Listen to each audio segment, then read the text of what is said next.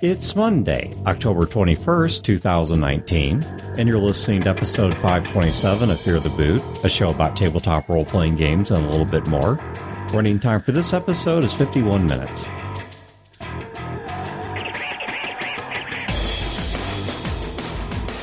Welcome to Fear the Boot. My name is Dan. This is Wayne. And I'm not Chad. So, Dan, I'm excited. You know what I'm excited about? What? We're at 85%. That's got me excited too. I, I could thought of a couple things. You know what would make me more excited? If we were at 100%, so my anxiety could shut up. I had a couple thoughts of where you're going with that one too, and I was wrong on both counts. Because when Dale said, "I'm not Chad," you said, "You know what I'm excited about." I'm like, "Wow, that's kind of harsh." and then when you said, "What would make me more excited?" you looked at Charlie, and I'm like, "What if he stopped chewing on his rope?" I mean, he's not being terribly bothersome this episode yet. I'm sure he'll get there. Let me take his collar off. The Kickstarter's going really well out there. I would love to see it cross the 100% mark because the moment we cross that 100% mark, we're going live on Con Planner and people can start putting their games in. Yeah, and let's talk about a couple other things that are going on with the Kickstarter. So it is live once again. So if you've not backed it, please get out there and consider doing so. There will be a link to it in the show notes. Let me give you your important dates once again. The Kickstarter, as I said, is live right now. The dates for the convention are Thursday, June 18th for the social mixer, and then Friday, June 19th, and Saturday, June 20th for the gaming part of the convention. The other date you need to know is that at around noon St. Louis time on November 15th, that is when the Kickstarter ends. Yep. And every Monday around the same time, there is a update and it'll be on Kickstarter itself about what's been going on as well as new backer rewards. That's correct. Because we know that people consume these podcasts on a somewhat of an off kilter schedule, because the podcasts, they go to Patreon, then they go to the general feed, and then they, people may not listen to them the split second they download them.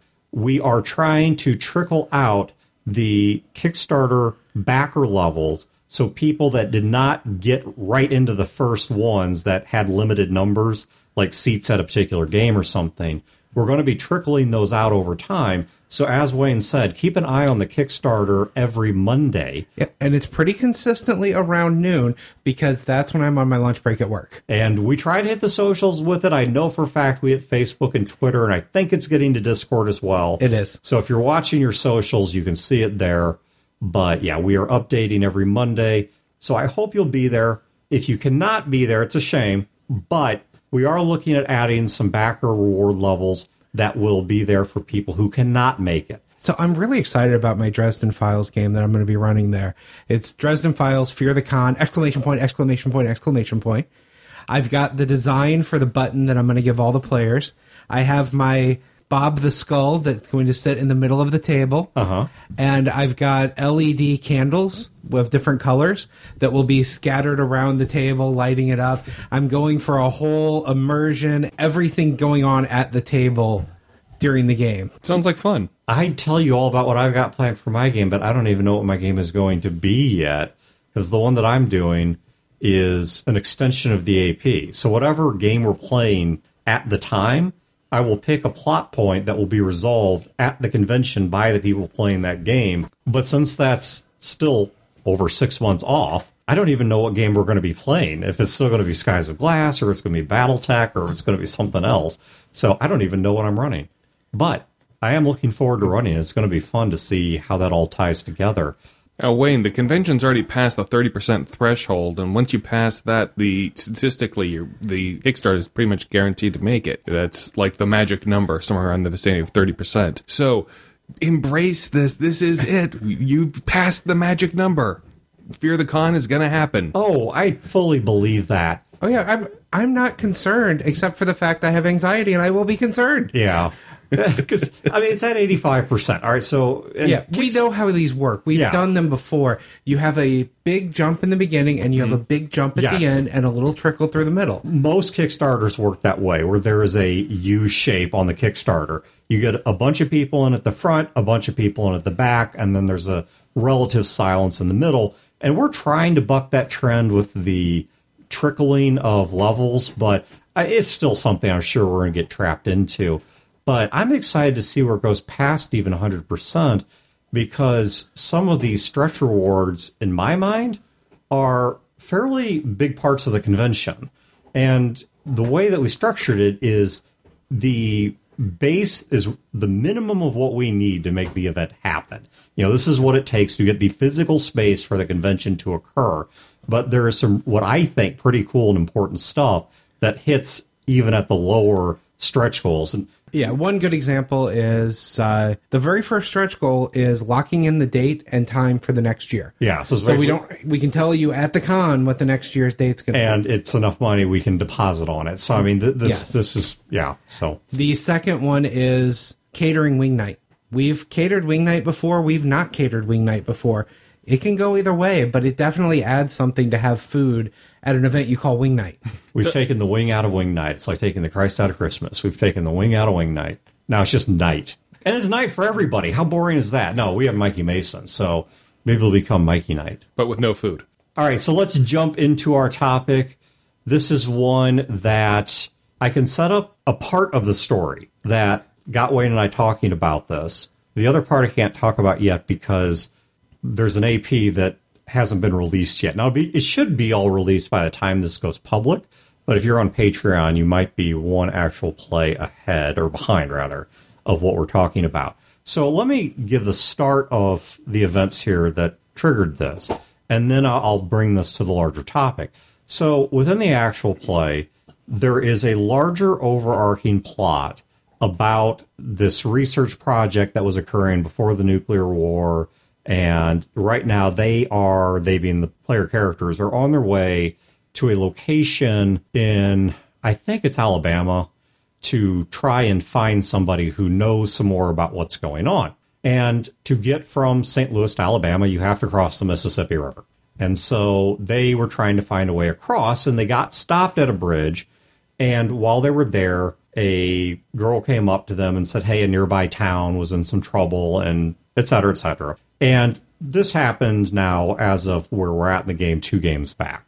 One of the things that some of the players got a little bit kind of, uh, I don't know what the right word is, annoyed with, anxious with, I don't know, is it started to sniff of total side quest. That this is something that's not directly related to anything involving the main plot. There's a bridge out, and there's a teenage girl there that might as well be holding a flashing neon sign that says GM plot this way. now, I mean, it was not a fixed railroad in that there were other bridges they could have crossed. They could have simply ignored her and waited for that bridge to be repaired and then crossed.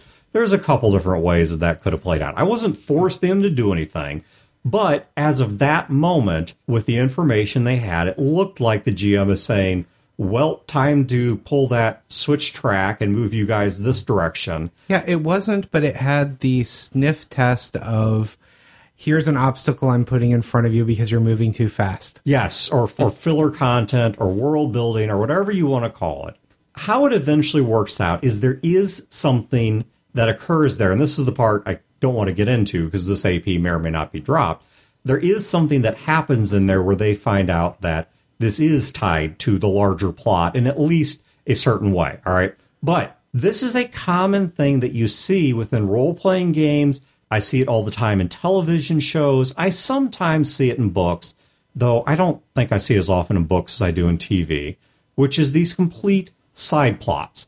I remember watching multiple TV shows. Let me use as an example Daredevil season three. If you've not seen it yet, mild spoiler here, not a major one.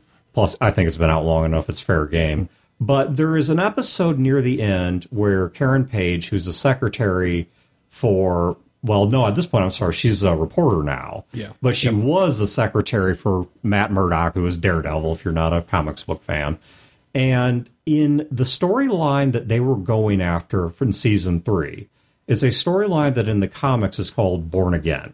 And in the comic books, there's a plot point where Karen, because of a drug addiction and because of a bunch of problems in her life, sells out Matt Murdock to Kingpin and Bullseye and ends up getting killed. That's not what happens in the TV show. They take it a different direction. But there was an episode where they are doing this really exciting, awesome plot about Daredevil, about Kingpin, about Bullseye, about investigations and lawsuits and all this crazy stuff going on.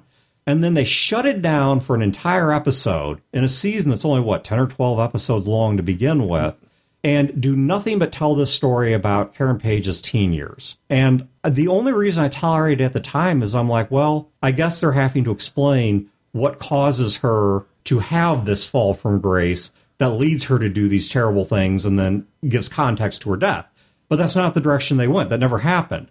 So it's like, wow, you really did just waste an episode there that I could have had watching something far more exciting than her having arguments with her dad and brother, which now have no relevance to the story whatsoever. Sometimes it's really cool to see the backstory of a character, to dig into a character's, you know, side story and then come back. Other times it just feels like filler, and sometimes it telegraphs something that's going to happen, like you were expecting her death, or like if a couple is ever happy at any point on a Joss Whedon show. Yeah. You know one of them is about to die. Yeah. It's a given. They can't be happy. Yeah. This is also obviously fairly common in video games. Uh, we were using as an example amongst ourselves, we were talking about Fallout 3. And the plot of Fallout 3 is you're trying to clean up some water and save Liam Neeson, who's your dad, which is kind of a cool thing.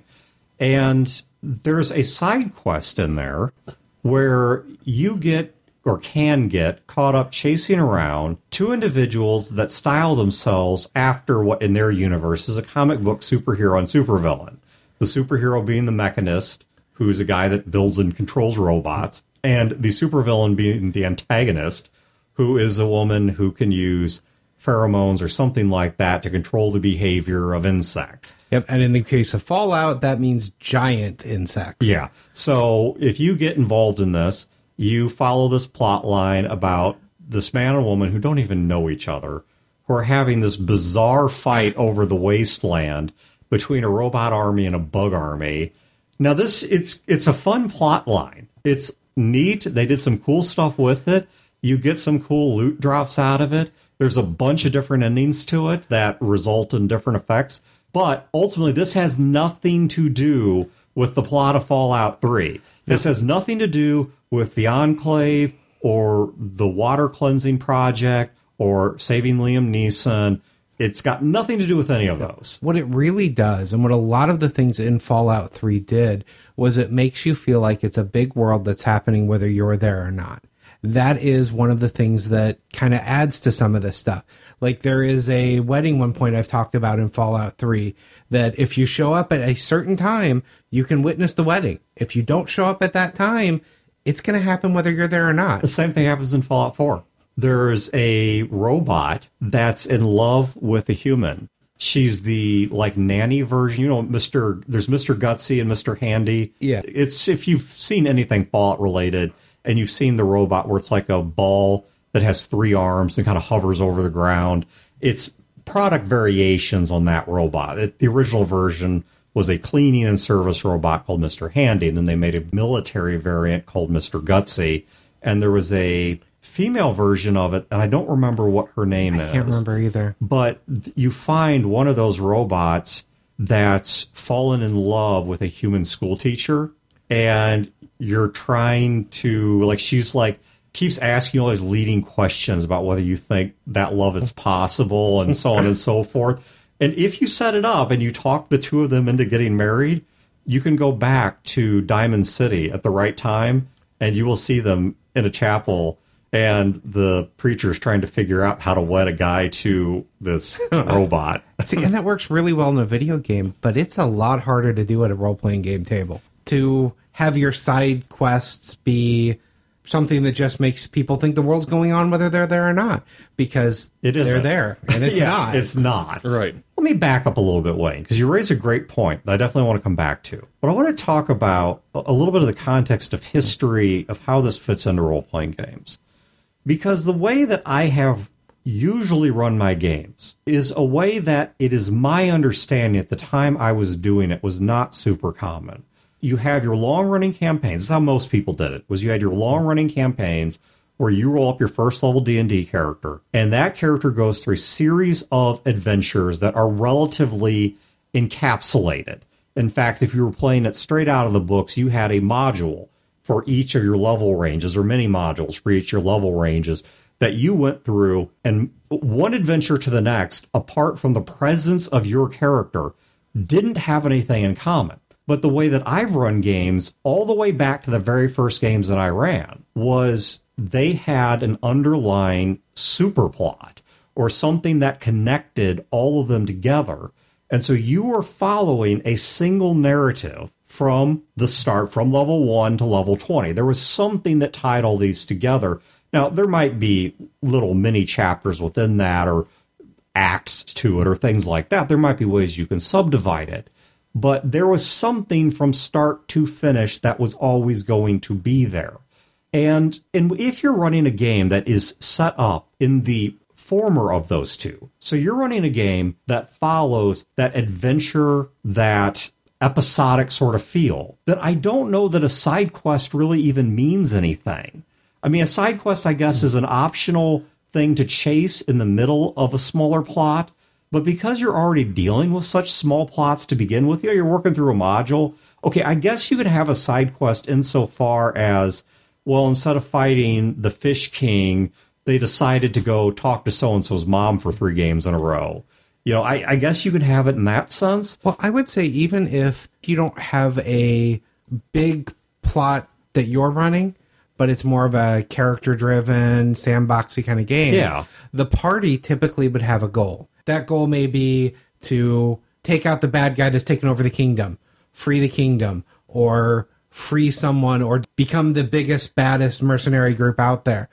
A side quest would be anything that is not towards that goal. So let's say one of the characters gets a letter from their dad and, you know, hey, we have a problem back home You that know- has nothing to do with their long term goal, but everyone rallies around the character to go on this quest. Yeah, you to- know, and maybe that's a better definition is it at least creates a sense of a technical irrelevance. And when I say technical irrelevance, what I mean is that if you boil the plot or the direction of the story down to its purest essence, this isn't part of it. Yeah, it's And so relevant guess- for character development. It's yeah, relevant, and it for, might be the best content. yeah. but it's not technically relevant to where this is supposed to go or where this has been going.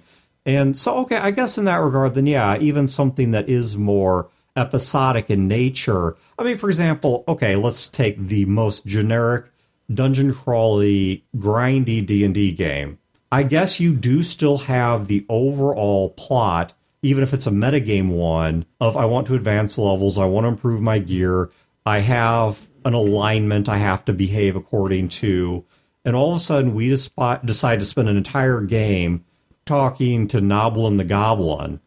and that's got nothing to do with any of the above. And okay, maybe it doesn't stick out as much as deviating from the alien invasion that stretches from level 1 to level 20, but it is still technically irrelevant to what you were doing. Yeah, using a Star Trek episode as an example. Yeah. You have the five year mission mm-hmm. of exploring strange new worlds, seeking new civilizations, but you have one episode where you have to go back because Captain Pike is on trial. Yeah. Yeah. Yeah. That is a side quest. Yeah. And you see, I prefer to use Babylon 5 because it's a five year show. Yes. And it actually has a plot through the whole thing. One episode, you have the Day of the Dead, you know, where everyone in a certain part of the station gets transported to the planet of Brakir, where they meet a ghost from their past. You know, like the captain of the station met a drug using friend in her past that, you know, died of an overdose. And she becomes more at peace with herself. And someone else meets one of the villains of the show to foreshadow their own fall from grace, while someone else just has a nice affair with uh, someone that they loved and lost. But each of them brought something else to it it wasn't just you know that simple. Like for example the the captain she was told by her drug using friend that oh here's this important piece of information you're going to need to know for the main plot. So while that was a nice bunny trail for uh, for one episode it still held relevance to the main plot. So, how do you make it a trial of Captain Pike and not a it's another episode of the holodeck breaking down? I think one of the issues you have to overcome at first is the leading sense of revulsion. When you are running a game, or let's say Wayne, you're the GM and we're your players. And you've got me amped for your plot. Okay, you've got a plot going on, and that's what I care about.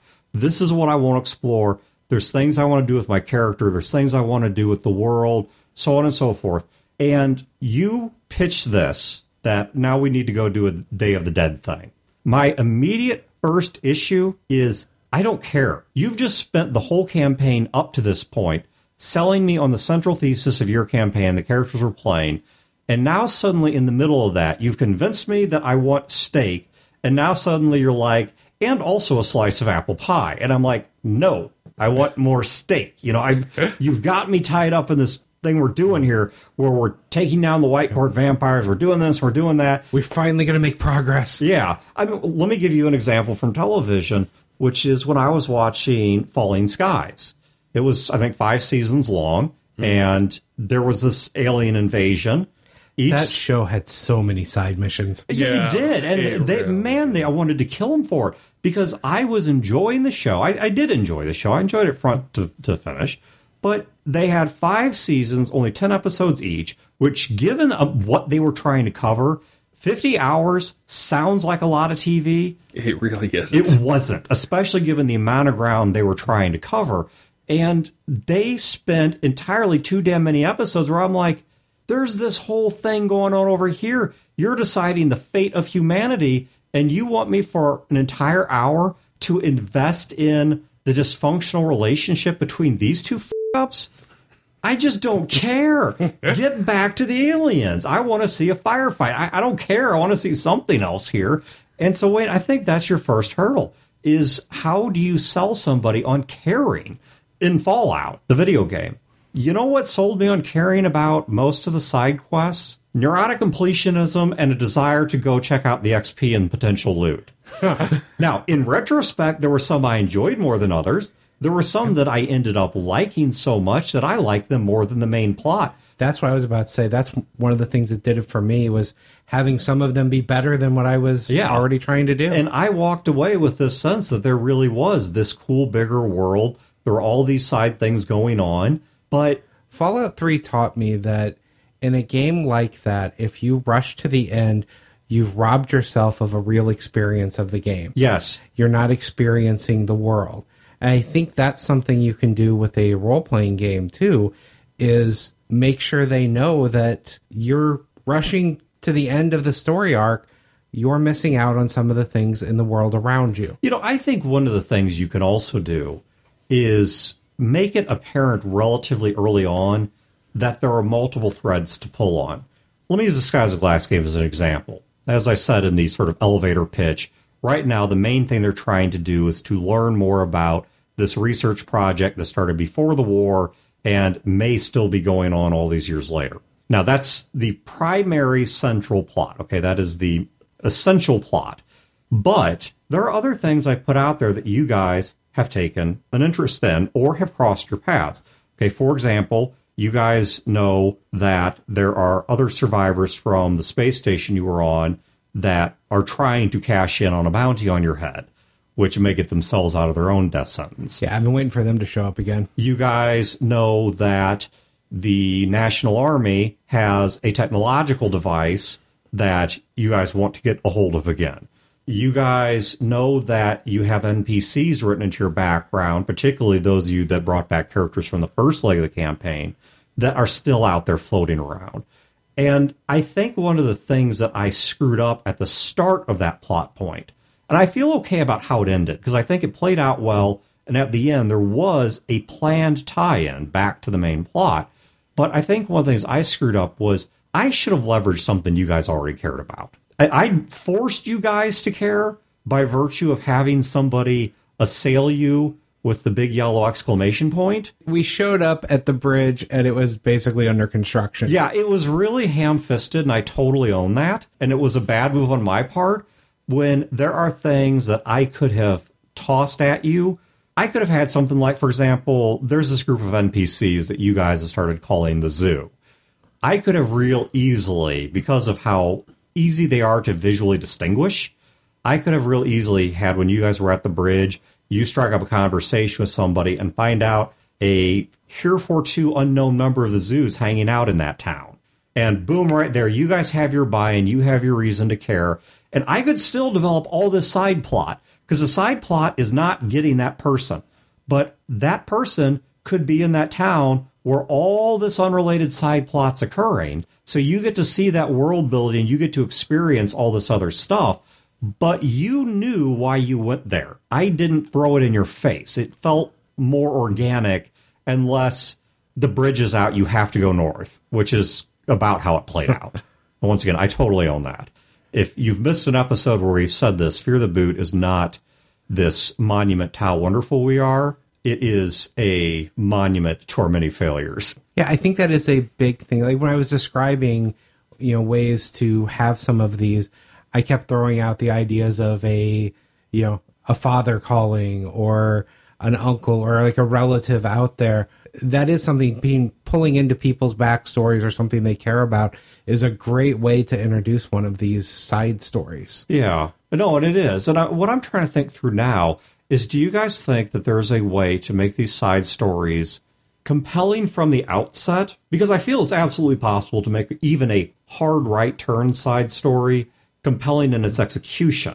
But do you think there's a way to make it compelling from the outset that doesn't involve drawing on something that you know they've already told you that they care about? Like having somebody's father call. Right. I mean, do you think there's a way to do something like the Mechanist and the Antagonizer, which is totally unrelated to everything you have encountered thus far, and yet you still care about it from the outset? I think one way to do that, look around your table.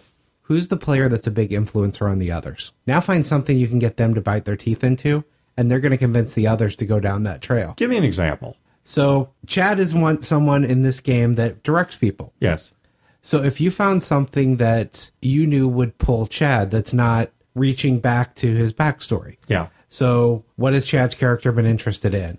He has a GC bird. He's been interested in fathers and children and stories like that. Anything like that that you can kind of tie in that's not part of his backstory, but what has he shown interest in during the course of the game to give him a hook? And then he's trying to convince the other players to go do it. Okay, let's riff with that. So I'm thinking this through. All right, so okay, no, because I can't use blue because blue is his bird. If I Right. use blue, I'm back to defeating my own point because I'm ta- I'm playing on something I already know he cares about.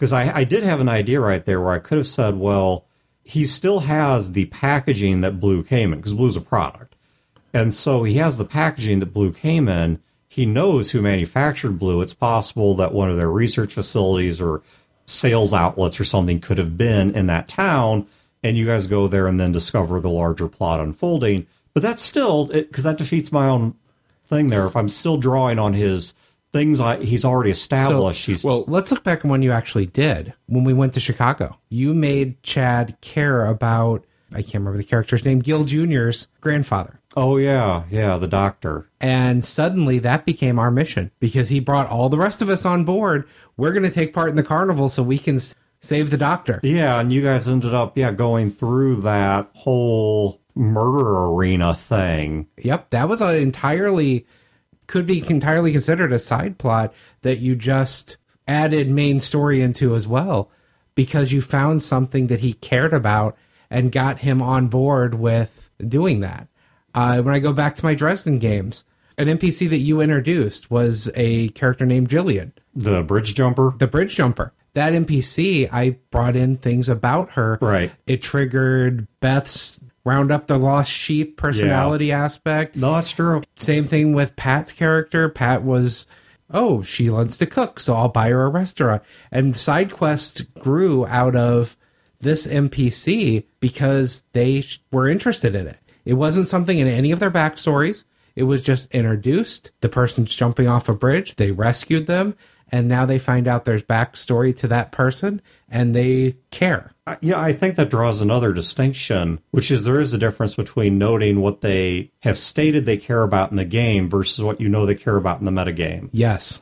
For example, let's take Beth's role in that. Okay, so the story behind the bridge jumper was I played in Wayne's Dresden game early ish on. It wasn't right at the start, but I, it was relatively early on.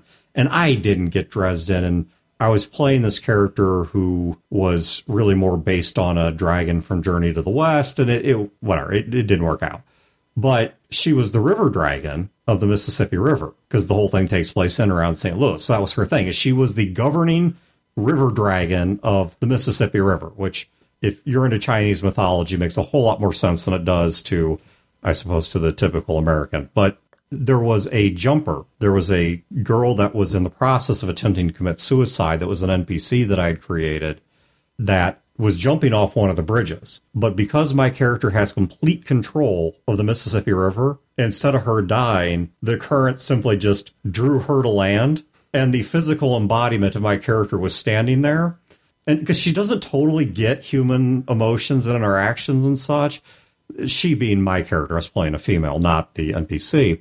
I don't remember what she wanted her for, but she what wanted, she wanted her for was she, particularly Pat's character, was a scion of power, and she did not like Pat's sponsor, and she was trying to get Pat's character to here's a new female that you should be with instead Oh, of oh that's right. He was trying. To, he was trying. She was trying to matchmake. Yeah. that's right. She was matchmaking. I, I knew there was more to it, and then it was also. I think somebody told her that she looked too out of place because she was just kind of living along the riverbank in this like row house, and it, it, she was just so out of context that it, having this adopted daughter gave her better appearances and such. And yeah, she was trying to matchmake Pat's character. Yeah, that character then ended up persisting. I mean, it's, I think character's still there, and I haven't Yeah. played that game in years, and that character is still there. But the point is that there was a metagame game distinction there. That character coming in, I had told you I would care about that character because it was part of my backstory. But Beth caring about that character, that's a metagame. Yep. There is nothing in Beth's character that says she would give two craps about a suicidal teenager. But Beth herself, immediately all the mommy kicks in Yep. and she latched on to that character. And so it was a metagame motivation. It was not something her character cared about.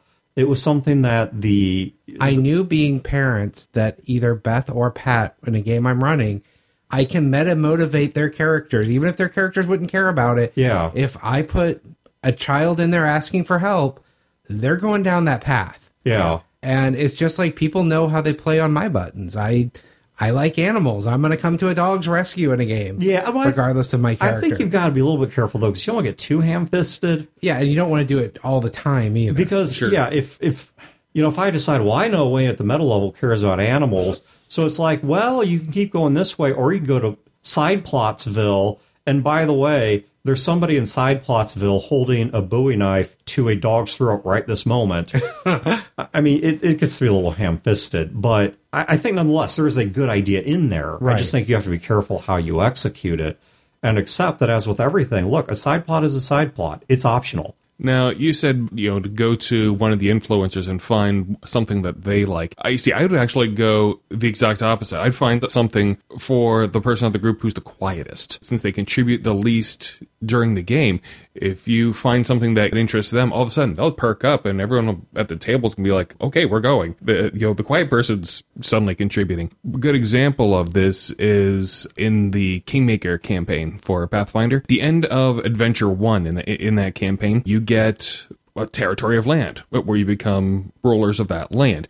And I had it set up so that way a few others were at the same time. And one of the players, one of the, one of the quiet ones at the table, was you know trying to get the attention uh, of someone from one of the neighboring kingdoms. You know, tried to you know start a romantic relationship. And I made a note of that then, and I held on to that.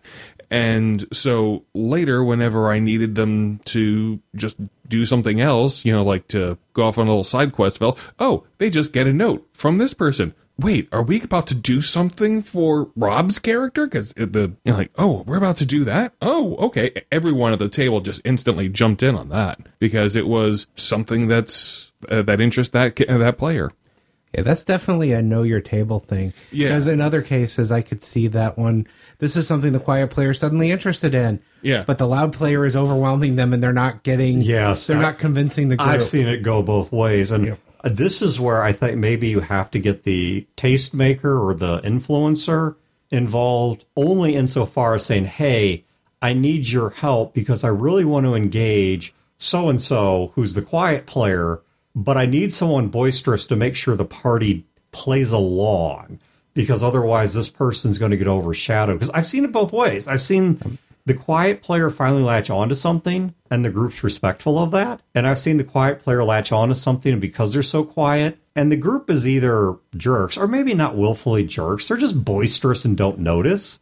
And they just pave over that and they just keep on going. And it gets painful for all parties involved. And I think there's nothing wrong with sitting down with your players before the game session and just tell them, hey, you know, I have something for this session.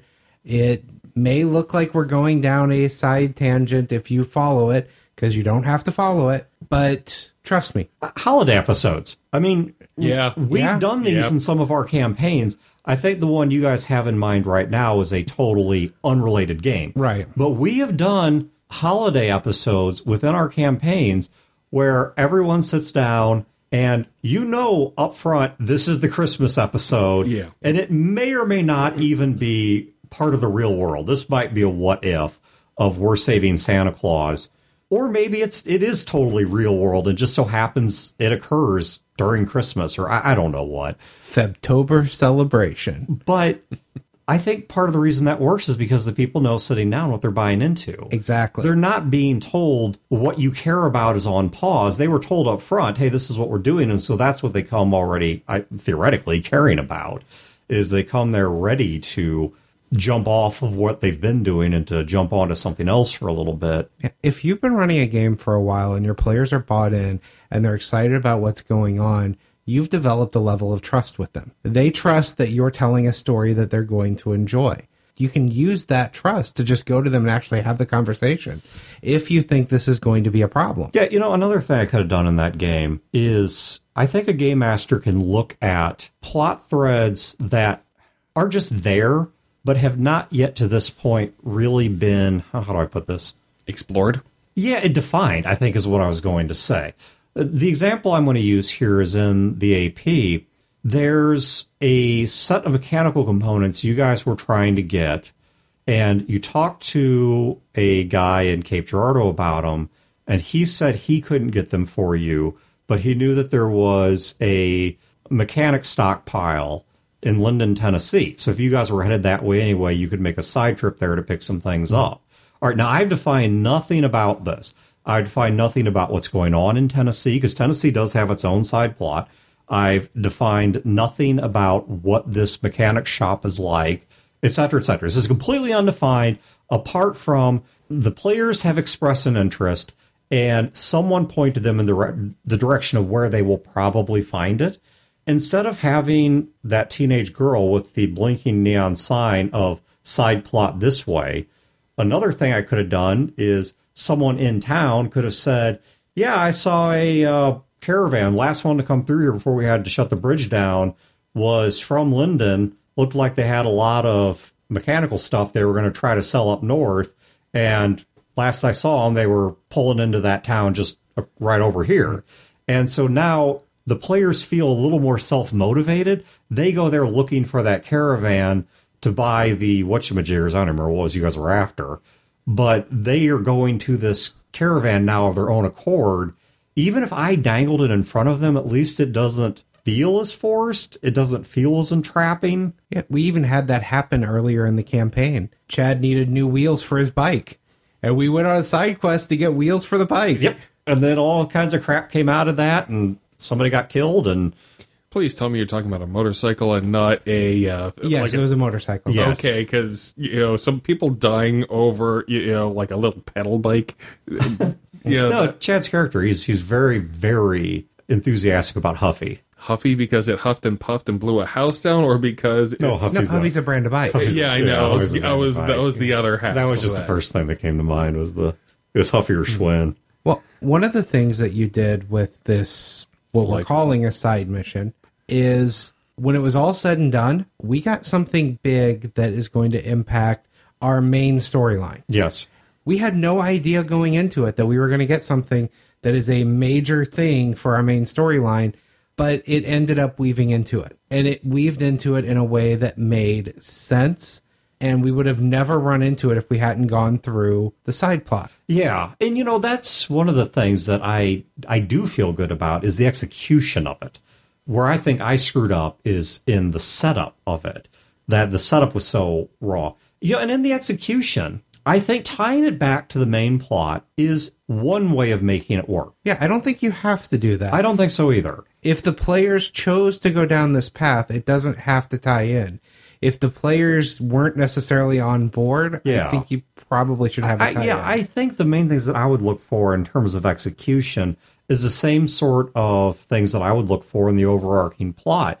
Is this something the players care about? Does it tell a compelling story? Do they seem engaged with it? Is this something that in the marketplace of ideas is flying off the shelves or is it still stuck there and nobody cares? You know, I think I would look at a lot of the same things because I could think, let's, we've been using Fallout as an example. I'll go to Fallout 4 some of the DLC tells really interesting stories, and some of them tie into the main plot, and some of them don't.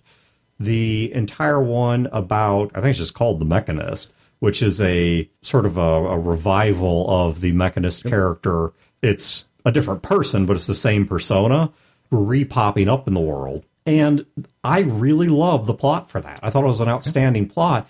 It doesn't I mean, yeah, there's a few little things that kind of nod at the main plot involving the Institute and such, but it's not a hardcore push back to the main plot. Yeah, I'll give you an example of one that's not a, a tie back to the main plot in any way. The last flight of the is it the USS Constitution or Oh, yeah, the robots that are trying to move the tall ship across the city by blowing it up. When you finish, you realize that entire storyline was pointless. Yes. It doesn't go to anything, doesn't advance the plot in any way, but you get a really cool gun out of it. Yeah. And it was a lot of fun to go down the path. That's yes, exactly. I think that's something else you've got to look at is understand what is it the players are getting out of this or what is it they want to get out of this? Is it something to help them in the main plot? Is it a cool piece of gear? Is it just a fun little distraction? Because what makes this a little bit rough is a lot of times you can establish the payoff people want in the main game at session zero. And some of that may apply to your side plot, some of it may not. If you sat me down to a Fallout game, asked me right at the outset of it, does your character care about helping a random group of robots get a 17th or 18th century tall ship across the city using unstable rocket thrusters? I don't know I'd even have an answer for you. that sure as shit was not on my mind when I was making my character. that wasn't on my mind when I was looking at the perk tree. But you know, was that payoff there? Well, yeah, because I had fun with it. And well, I guess here's another big one. Guess what? I also had the ability to walk away. Yeah. There was nothing trapping me there. If I was bored with that, you can walk off. Same thing with that entire Mechanist DLC. You can quit at almost any time you want. I mean, yeah, there are a few times you might be stuck in a particular, we'll call them a dungeon or something like that, or a locale. But through 90 some odd percent of the runtime of that thing, anytime you want, you can turn around and walk out of that location and never come back. in the skies of glass situation for the example we couldn't just wait and do nothing because there was a threat but we could have got back in went to another bridge Yes. we could have just driven away and we all as players knew that it wasn't what we were what we ended up doing but Well, and I- it's on the table as an option And once you were there, up until a certain point that I won't give because that is in the unreleased AP, but up until a certain point, you could have walked away from the town. You could have just walked away and let whatever was going to happen there happen for good or ill and not been involved in it. You know, Wayne, let's go back to your something you said earlier. You know, I think one of the tricks you can use to get people caring about a side plot is create buyer's remorse from the first one they skip. And I'm going to tie this back to what you were talking about about the living world with the wedding that happens whether you're there or not. So let's take this side plot, okay, and I'll take it as it was pitched in the AP that's been released. You're told that there's a town where the town exists in about more or less two factions, and one of them is preying upon the other, and the other is hoping for somebody to come in and sort of save the day and free them from these oppressive individuals. Now, let's say you guys chose not to get involved in that. Let's say you just chose to find another way across the river, go to another bridge, fell a bunch of trees, pull the Oregon Trail thing, and try and just ford the river. I mean, you had other options. Let's say you had just taken that. I could have had something pop up later where you guys meet an NPC or two who maybe even becomes a major part of the game, who is telling you tons of story about what happened there and driven by the way it turned out. You know, you guys end up running into somebody who hates you now because of the fact that you didn't help them and they just watched their whole town die. And they suddenly now become a major villain at some point in the game. Or you know, I don't know. There's a couple approaches you could take, but you can have these things pop up again. Or you guys, when you go back that way at some point in the campaign, which you almost certainly will. Someone else came in, rescued, and ended up with the Iron Man armor instead of us. Yes, exactly. And that's not how that turned out. But something like that, that you see some other NPC reap the rewards, that now some other, this town won't help you anymore. Or maybe it's not just a spanking to you, maybe it's a boon to somebody else. So you go yep. back there and now somebody else is like, hey, we went in here, freed them up, and now they've got this huge trade operation going for us. And we've got all this wonderful stuff going on. Or I could be a real dick because, as much as you guys hate the zoo, I could have a zoo member be like, well, since you guys passed it up, we freed the town and now they work for us. This is our new base of operations. Thank you. That's actually the way I was actually going to say. You know, to get the players to care is to basically get make petty. the side well, well, make the side tra- the side quest the B plot. So, you know, have them be reoccurring villains or rivals or something else along those lines. You know, something along the lines of like Elan's parents from Order of the Stick, er, his family relations. Yeah. You know, he, throughout the Order of the Stick comic, Elan's family keeps popping up again and again in the form of the alternate adventuring party that's the evil and opposite. Yeah, and obviously they also don't have. I mean, we've been using examples where they're villains they could even be good guys, and your choice to walk away is just something that complicates their view of the world or the relationship with you, you know, or something like that. But I definitely like the idea if you want buyer's remorse to let them see what they could have had but they don't get. Yes. I think that is more effective. yeah. It's kind of like the carrot that you dangled and they didn't get instead of the stick. I think yeah. it's more effective. Yeah. So something along the lines of like the alternate adventuring party, just equally good. And you know, like after some uh, adventure that they passed up, oh well, I I now have the sword of justice that you didn't get. Ha ha. Exactly. You never never guess what we got back in that down. Yeah, you know, now that I think about it, this was one that Fallout New Vegas did quite a few times where if you ignored a plot point, you would come back and either see the ruins that were created, the ruination that was created by your failure to get involved, or you would see somebody else living high on the hog because of what you failed to take. Yeah. And so, yeah, they did that a lot in New Vegas. I don't know why I keep coming back to Fallout. So because Fallout's an incredible series. Well, and it's also, I think it's useful for this because it so heavily deals with subplots. I mean, it's yeah. a game that runs so heavily on subplots and you can basically just play the game of subplots. Yes. You can ignore the main storyline. Well, basically. yeah. Quite literally, as a Fallout 4, because they switched to what is it called, the Radiant Adventure thing that Skyrim uses. Yeah. Where you don't, you can play a literal infinite number of missions yes. in that game because they will keep generating themselves. Now they have only a finite diversity to them, but nonetheless, crap will keep happening in that game, even if you choose to do nothing about it cool. I think this we're going to wrap this one up. A Couple things. Once again, if you're not listening to the actual play and want to hear what we're doing, we got Skies of Glass out there, and also Chris Hussey is bringing back Young and Holt. There are going to be new episodes of Young and Holt dropping, so you can check that out at ap.feartheboot.com. No W's, just ap.feartheboot.com. I'll put a link to that in the show notes. And still got the Patreon out there. We got a negative episode coming up where I'm going to be doing a crossover with get this Brodor does a relationship advice podcast. Oh dear. Yeah, talk about going to the lion for instructions on the lamb. It is like my mind is broken. I've listened because it shouldn't work times. and it does. Yes, it is raw and raunchy and wrong and about as deep as you can possibly get with yeah. the conversation. And so we're going to be doing a crossover that's a negative episode between Fear the Boot and Who Wears the Pants. I'll be Brodor and his co-host so that's going to be on Patreon, patreon.com slash fear the boot. And last but certainly not least, the Kickstarter for Fear the Con is still out there. Be sure to keep up with that link. If you don't see a reward level you like yet, keep an eye on it every Monday because we are adding new ones. Or join the Facebook group and make a suggestion. Yeah, if you've got a Yeah. suggestion, you're like, man, I'd love to get in on this, but I don't see blah.